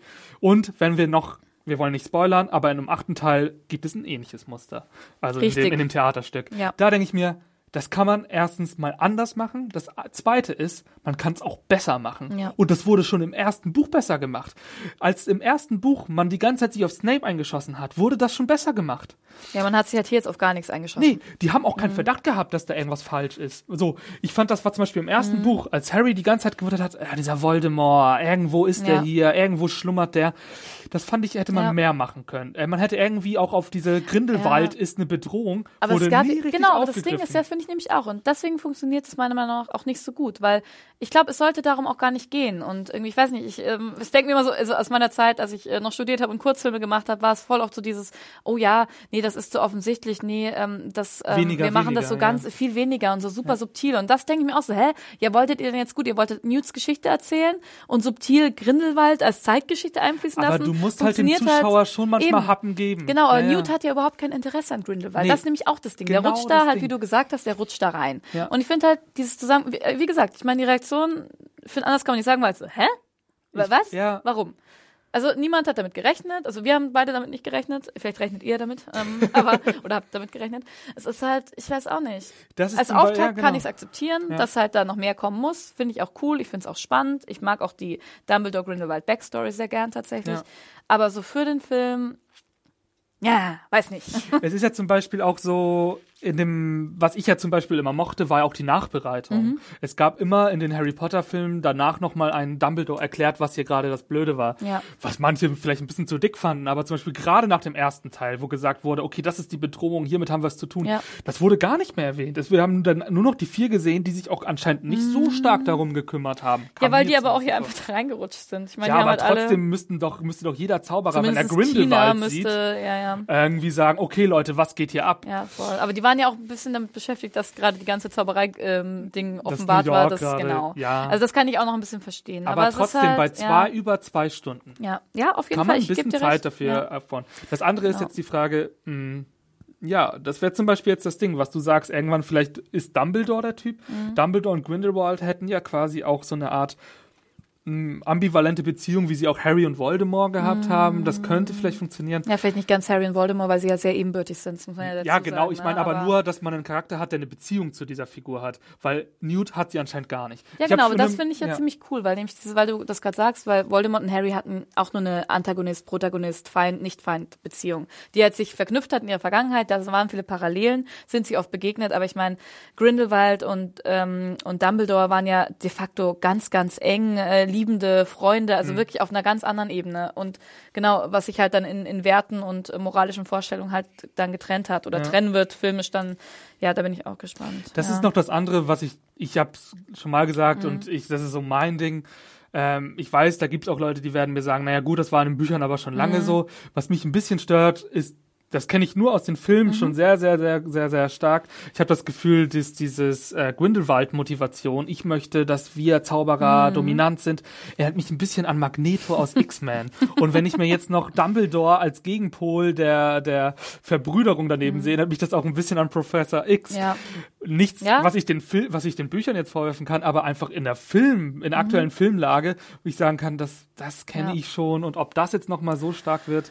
Ja, ich hoffe, dass sie es ein bisschen diverser zeigen, auch ein bisschen, divers ist wahrscheinlich das falsche Wort gerade, egal, einfach ein bisschen mehr auch, also nicht nur schwarz-weiß, sondern die Grauzonen, die ja quasi Dumbledore genauso hat wie Grindelwald. Ich hoffe, Ja. dass sie darauf eingehen, weil das ist, glaube ich, Das wäre ja spannend. auch das Spannende. Genau. Und ich meine, ähm, ja, weil du vorhin gerade auch diese erwachsene Zaubereiwelt erwähnt hast. Ich meine, das ist das, was ich mir immer gewünscht habe zu sehen, als die Bücher aus waren oder was mich auch immer, als ich die Bücher äh, von Harry Potter gelesen habe, ähm, immer gedacht habe, oh, wie sieht denn so eine die Erwachsenenwelt aus? Was macht man eigentlich danach? Was, was, also erfahren wir auch ein bisschen dieses ähm, in diesem ähm, äh, Bildungsapparat, so was kann man danach machen, aber Ja. genau. Äh, ja, aber trotzdem, wie gesagt, ich finde auch, dass mit diesem Super-Twist, das funktioniert leider nicht.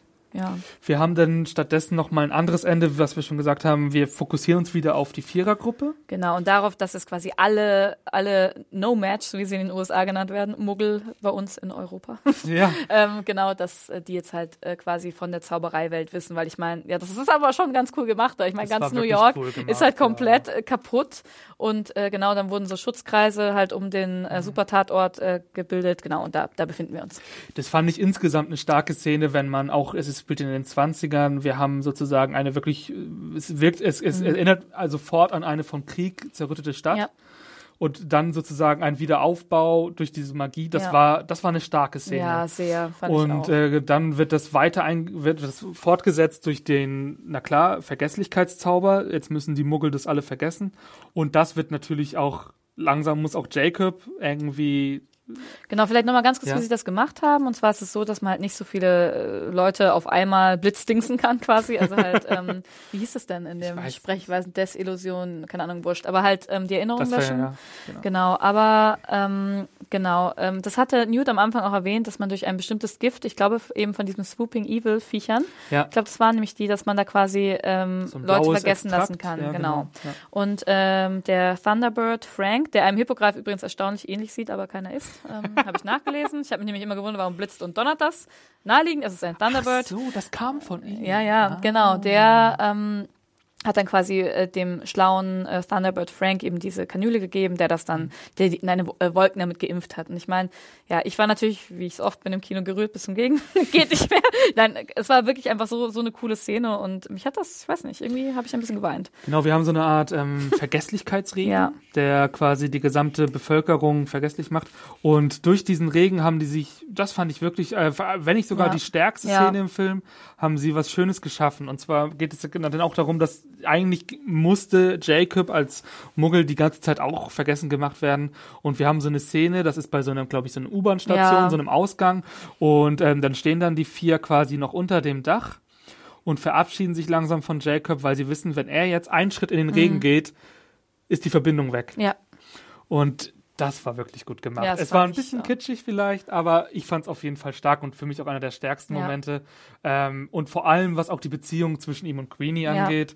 Ähm, ich weiß gar nicht, küsst ihn ja. nochmal? Sie küsst ihn, aber als er es schon vergessen hat quasi. Genau, Also es und- ist halt mit dem Schirm, den sie dann da aus dem Nichts zaubert. Genau, sie hatte so eine Art Zauberschirm Ja, und dann drunter küsst sie ihn und genau. dann nimmt sie ihn weg und danach hat es vergessen. Genau. Total tragisch und total schön. Also das, Genau. da hat man dann nochmal gemerkt, sie wollten sich am Ende dann doch nochmal auf die vier einschießen. Mhm. Ähm, die Liebesgeschichte, wenn man sie so nennen will, zwischen Newt und Porpentina, fand ich, wie fandst du die? Ja, die fand ich, ich fand die okay, irgendwie, ich weiß nicht, es war halt so diese, so eine, ja, so eine Hassliebe irgendwas, die sich halt, also, nein, nicht Hass, nennen? nein, aber halt, sie waren Ich sich halt, reservierte Liebe. ja, reserviert wahrscheinlich eher, aber die sich halt einfach, ähm, oft doch auch widersprochen haben, natürlich. Ich meine, die haben oft Dinge gemacht, die sie gegenseitig nicht cool fanden, aber Ja. ich glaube, dieses sich doch, ja, ich glaube, es ist halt so eine anfängliche Zuneigung, was, woraus eine Liebesgeschichte entstehen könnte. Ich fand's, also Ja. ich fand's irgendwie schön. Ich fand, die waren beide recht Ja. reserviert und beide recht erwachsen auch ja, auf das eine stimmt, Art und recht Weise. erwachsen, ja. Und ähm, ich fand es zum Beispiel eine gute Entscheidung, dass es keinen Abschiedskuss gibt. Ja, da Aber ich- ja, ja. die, was ich mochte, war zum Beispiel, sie verabschieden sich jetzt, ähm, ich glaube, vor dem Schiff oder Ja, vor dem vor dem Zug, Schiff. vor dem Schiff.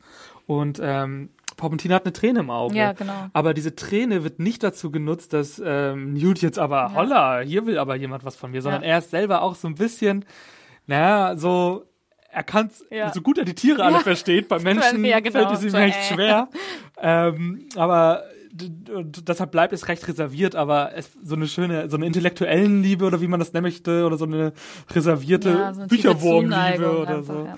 Und das fand Ja. ich, ich fand es schön. Also ich fand auch im Kontrast zu den anderen beiden, die sich ja fast sofort um den Hals gefallen sind, ähm, war das okay. Obwohl die halt einfach, das muss ich auch sagen, es ist halt, was mir an den beiden auch gut gefällt, die sind sie fast um den Hals gefallen. Das stimmt. War jetzt bei aber Queenie und, bei äh, Queenie und Jacob. Jacob, aber so bin ich auch wirklich super gecastet, auch mit Jacob, der jetzt halt nicht, nicht, ähm, keine Ahnung, äh, wie nennt man das, Mainstream schön, ähm, super steamy Kerl ist, sondern halt überhaupt einfach, genau, aber trotzdem wurde das so gut dargestellt. Und seine ja. Faszination, das finde ich eigentlich Ja. das Allerschönste dadurch hat, dass er ein Muggel ist. Also das Genau. fand ich ja zum Beispiel auch klasse. Ja. Das mochte ich sehr Ja, gerne. voll. Genau, vielleicht, was wir ähm, zu diesen ganzen, zu den Beziehungen, wo wir gar nicht drauf eingegangen sind, die ist ist die Todeszelle, die es im Minister, also im Makusa ja gibt. Stimmt. Oh, da sind wir gar nicht Ähm, drauf eingegangen. Genau, und zwar ist es, ähm, als quasi äh, rauskommt, dass Tina schon 24 Stunden weiß, dass halt die Tierchen von, von Newt freilaufen ähm, und somit das, äh, das, Verdecktsein der magischen Gesellschaft äh, gefährden, wurden sie halt beide kurzerhand von Grace zum Tode verurteilt. Ja. Was ich ziemlich krass fand, wo Todesstrafe wirklich auf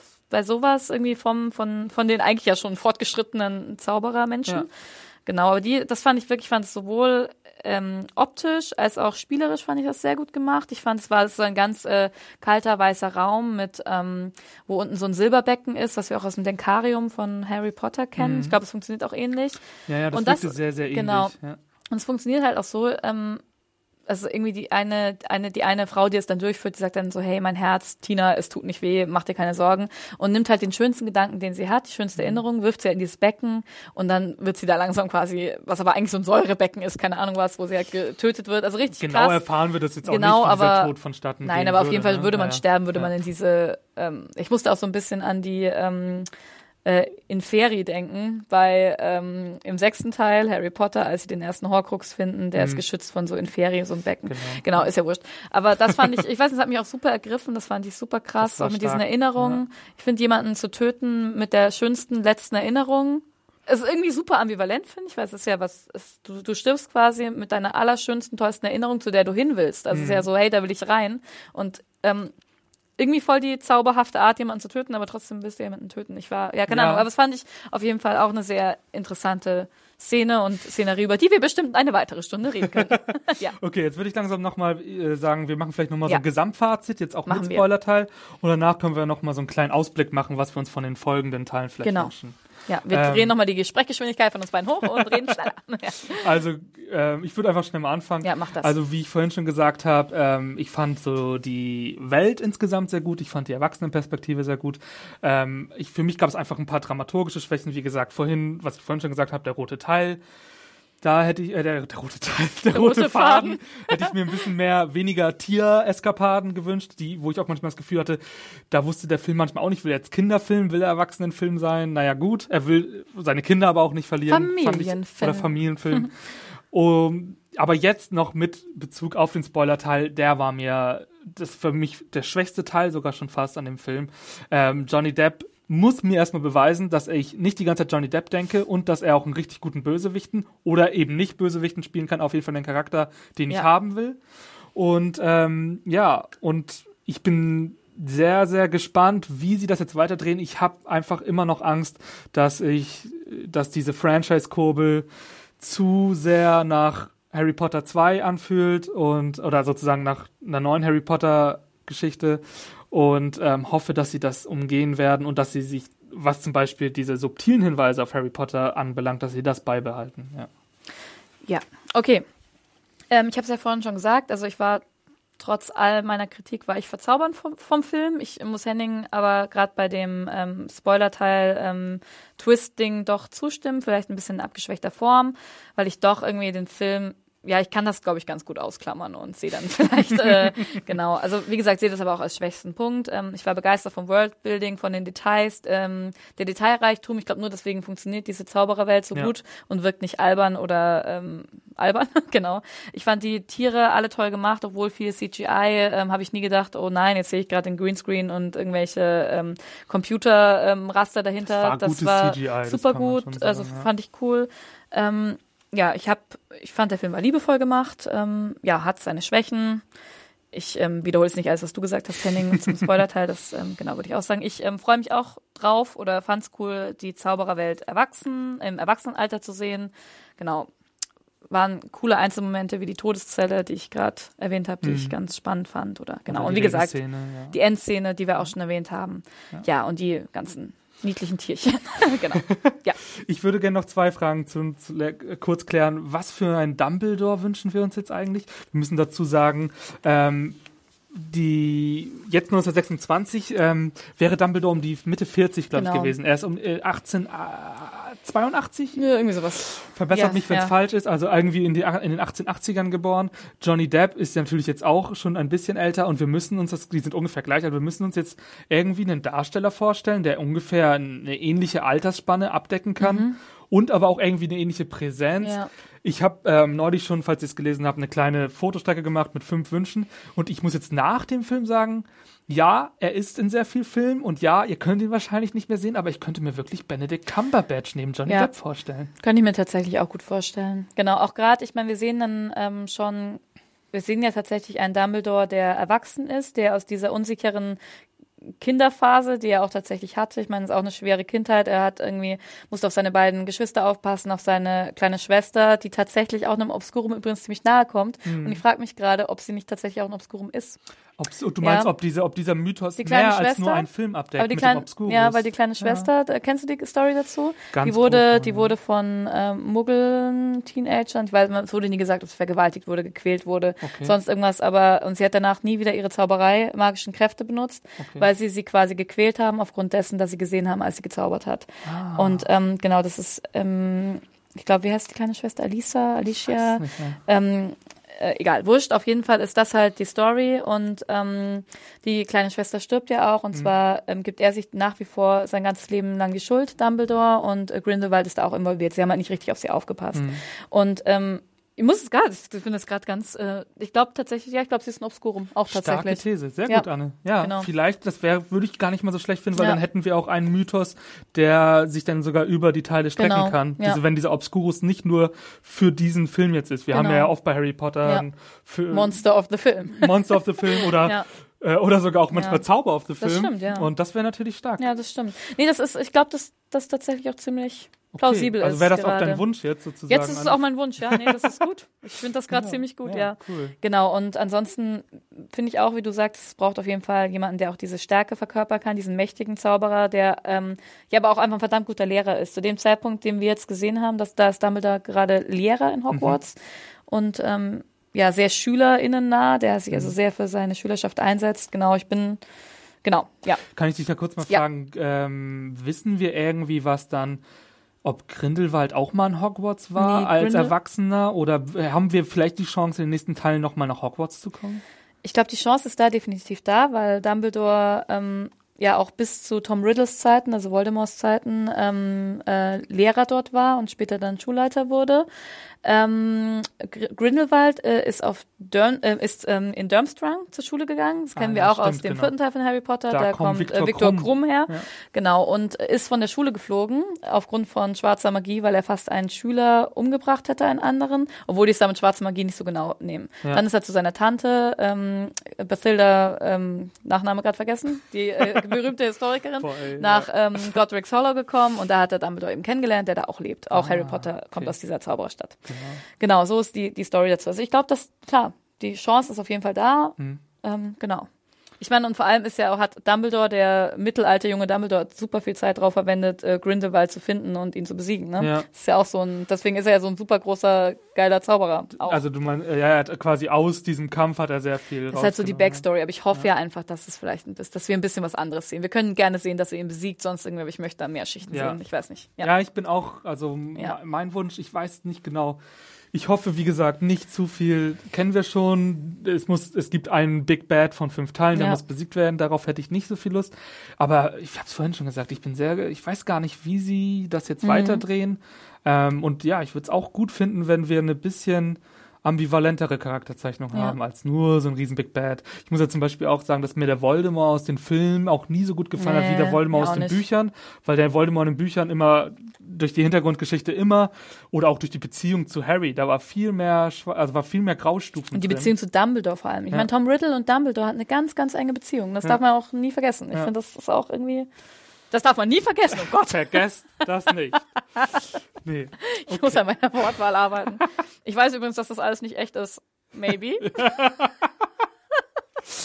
ja. Nee, sehr schön, Anne. Ja. Ich glaube, damit wollen wir uns auch mal langsam dem Ende Ja. widmen. Wir haben sehr, sehr viel spekuliert. Ich freue mich sehr, dass du dabei warst. Du kennst dich echt hammergut aus. Wenn du hier irgendwelche Namen und historischen Ereignisse wie selbstverständlich aus dem Ärmel schüttelst, ist es echt viel wert. ähm, wir können ja zum Abschluss nochmal sagen, wo fantastische Serienjunkies-Mitarbeiter zu finden sind. Genau, und zwar findet man mich auf Twitter und auf Instagram unter @animation Mit AE. mit genau. AE. Genau. Genau. Und mich findet man auch unter Twitter als Jimmy Tweetboy. Genau. Ja, genau. Da könnt ihr uns äh, folgen und unseren Eskapaden, Eskapaden zuschauen. Ne? Ja, wir freuen uns sehr Ja. über Stellt mir Harry Potter Fragen. freuen uns sehr über sämtliche Kommentare, die könnt ihr schicken an äh, podcast.serienjunkies.de, da könnt ihr genau Anmerkungen zu diesem Podcast. Ähm, ja, unsere anderen Podcasts sind zu finden, ähm, wie dieser jetzt auch, äh, auf äh, unserem YouTube-Kanal, bei iTunes und natürlich auf serienjunkies.de. Ähm, ja, abonniert uns, hört rein, liked uns, liebt uns. Gut, dann sage ich vielen Dank, Anne, und ich sage auf Wiederhören, liebe Serienjunkies-Zuhörer. Tschüssi, Nox. Nox.